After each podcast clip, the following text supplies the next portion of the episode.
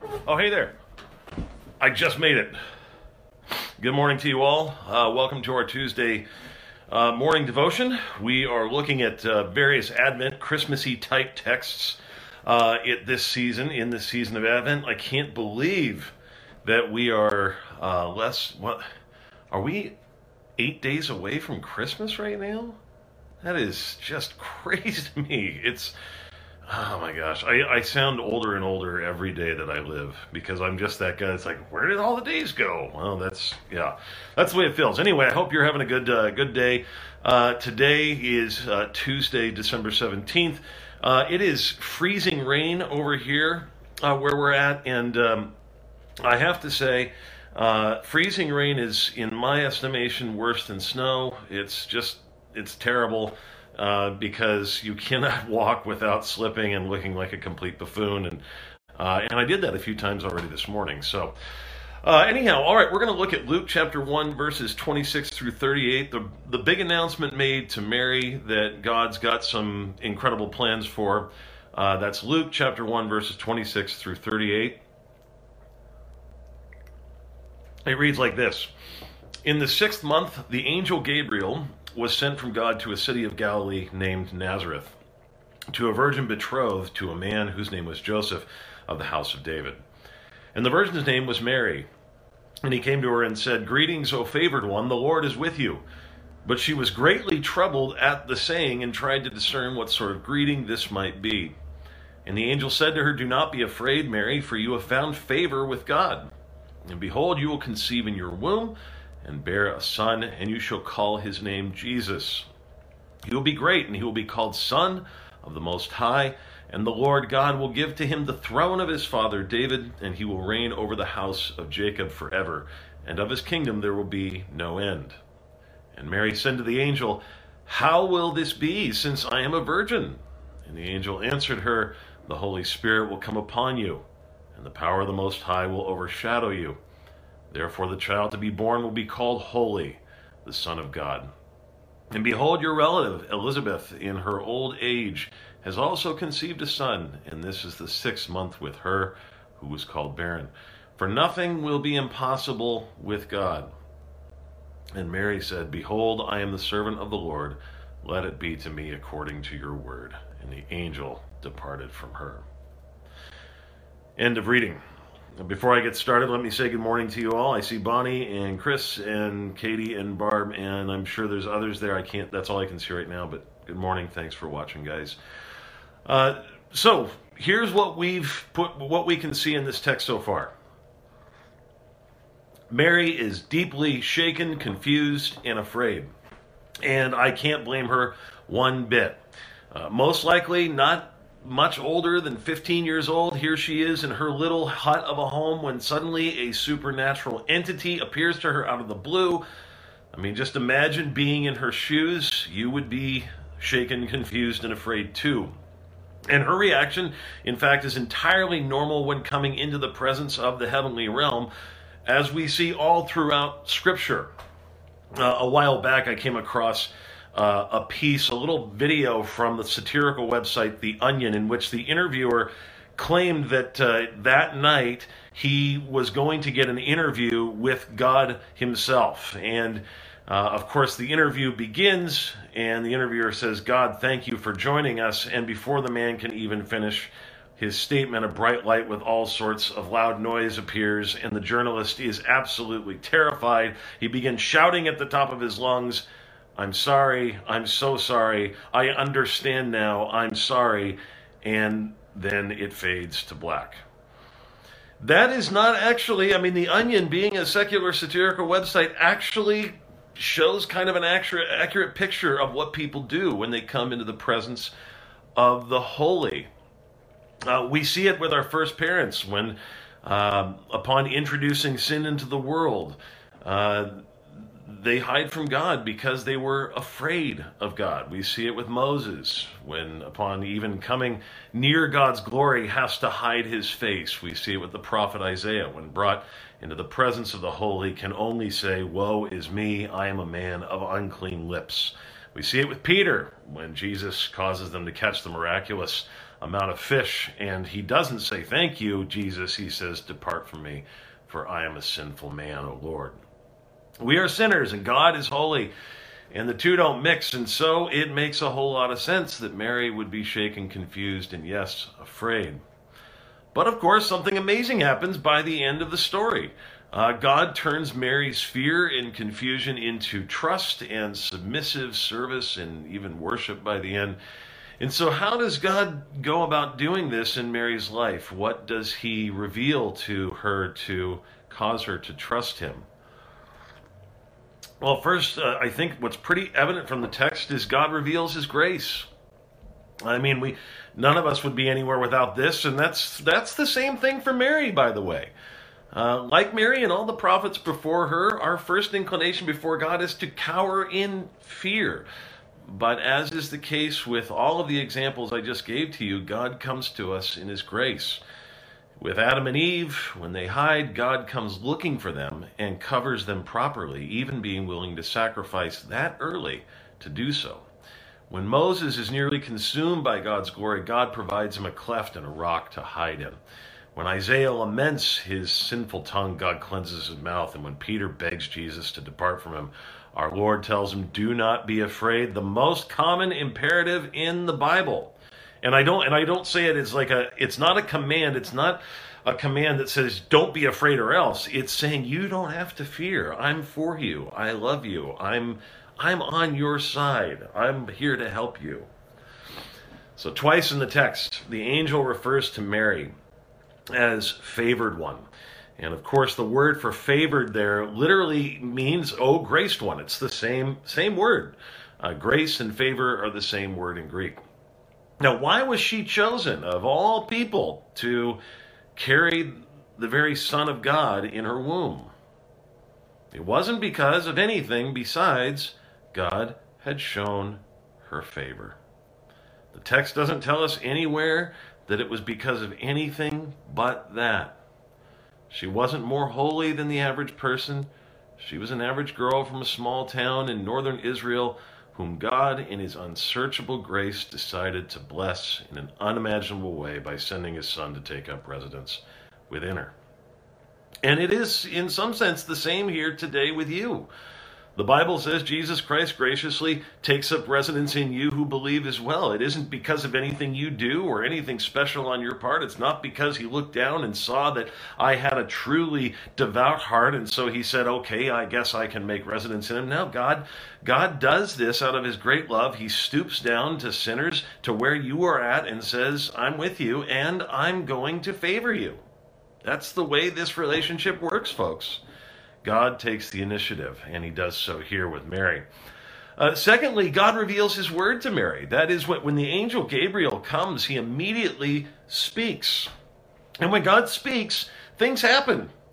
When God speaks, things happen. Remember in the very beginning, while the earth was still formless and void, when God begins his creating work, we read the words, and God said, and then it was so.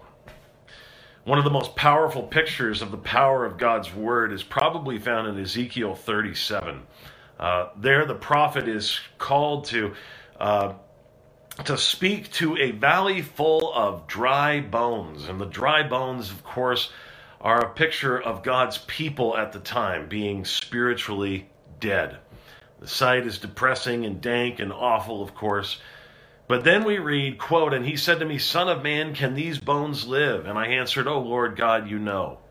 Then he said to me, Prophesy over these bones and say to them, O dry bones, hear the word of the Lord.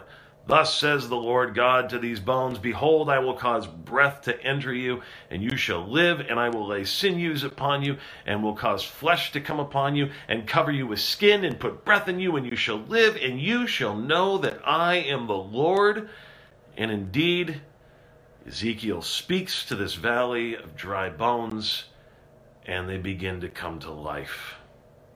God says to Ezekiel that this is how he works. This is how he brings life to spiritually dead sinners just like you and I.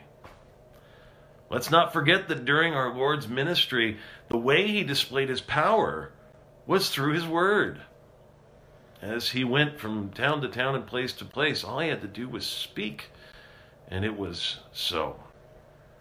So it was this knowledge of the power of God's word that prompted Luther to say that indeed uh, the pregnancy of Mary happened because of the power of God's word. He writes, quote, Mary has no husband and her womb is entirely enclosed, yet she conceives in her womb a real natural uh, child with flesh and blood. Where does it come from? The angel, angel Gabriel brings the word. Behold, you will conceive in your womb and bear a son.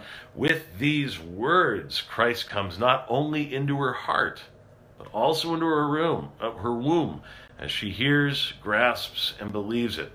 No one can say otherwise than that the power comes through the word. So for Luther here, like I'm making the case for as well, it is the word of God that creates the faith to believe God. Romans 10:17 says that much. Faith comes from hearing and hearing through the word of Christ. So as the word is proclaimed, God creates faith not just in Mary but in you as well. Of course, he also continue uh, he also causes us to trust him by revealing to us his son. Uh, there's all sorts of things about the son in this passage that Mary is told from the angel Gabriel. You will conceive in your womb and bear a son, and you shall call his name Jesus. Now, why is his name going to be Jesus, Gabriel? Well, the name Jesus literally means the Lord saves or God saves. So, from the very beginning, the angel is telling Mary what this child will do. He will come to be the Savior of God's people. Thus, Jesus tells us later on, I came to seek and save the lost. I came not to be served, but to serve and to give my life as a ransom for many. It's one of these sort of mission statement moments that Jesus gives about his ministry. But the angel doesn't stop there. He goes on, He will be great and will be called Son of the Most High. What is he saying? Well, he, he's saying that the one Mary will carry in her womb is actually divine, that he's actually of the same stuff as the God of the universe. So the Apostle Paul describes Jesus this way in Colossians He is the image of the invisible God, the firstborn over all creation, for in him all the fullness of God was pleased to dwell. In John's version of the birth story, he writes this The Word became flesh and dwelt among us, and we have seen his glory, glory as of the only Son from the Father, full of grace and truth. And so the angel continues not only will this baby in Mary's womb be a savior and be God's son, he will also be a king. And the Lord God will give to him the throne of his father David, and he will reign over the house of Jacob forever, and of his kingdom there will be no end. Now, this had been prophesied for centuries, going all the way back to 2 Samuel 7, when God said to David, And your house and your kingdom shall be made sure forever before me. Your throne shall be established forever. And now, now the one from David's line is placed in Mary's womb. Imagine what she's got to be thinking as she hears all these things. So let's put all these things together. The one who will live inside Mary is her Savior, her Lord, her King. And it is the same with you and I today. In order for faith to be born, God reveals himself to you, not not as judge, but as Savior, first and foremost, and King and benefit, beneficent Lord.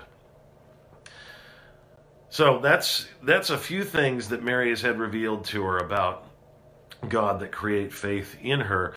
I do have to say, and I, I, you know, I'm not one of these people that you know thinks the song "Mary Did You Know" is you know, awful or heresy or anything like that. I get the the idea behind it, but uh, yeah, she knew a lot, gang. I mean, she knew a lot. they, they, the angel didn't hold back from the very beginning. And as a matter of fact, by the time you get later on to this chapter, when Mary comes across Simeon, when Jesus is a baby in the temple, Simeon essentially will tell her, "There's going to be, there's there's to be some uh, bad news for you, and there's to be a sword that pierces through you, and you know, um, so Mary, yeah, Mary knew, folks. Mary knew quite a bit, and uh, that makes it even more powerful to me. Like, how do you raise a child knowing all the time that this is his destiny. His destiny is going to be pain and agony and hardship, uh, that you're going to lose him at a young age. You're not going to have him into your old age. And, and to be a mother called to do this, what a heavy calling on Mary's life.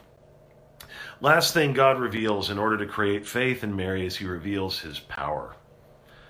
The angel answers Mary's question when she says, How, how, can, how is this going to happen since I, I'm still a virgin? The Holy Spirit will come upon you, and the power of the Most High will overshadow you. Commenting on what this means in the context of the larger biblical narrative, scholar Arthur Just writes Gabriel speaks of the Holy Spirit coming upon Mary and the power of the Most High overshadowing her. This same Spirit hovered over the waters and brought forth creation.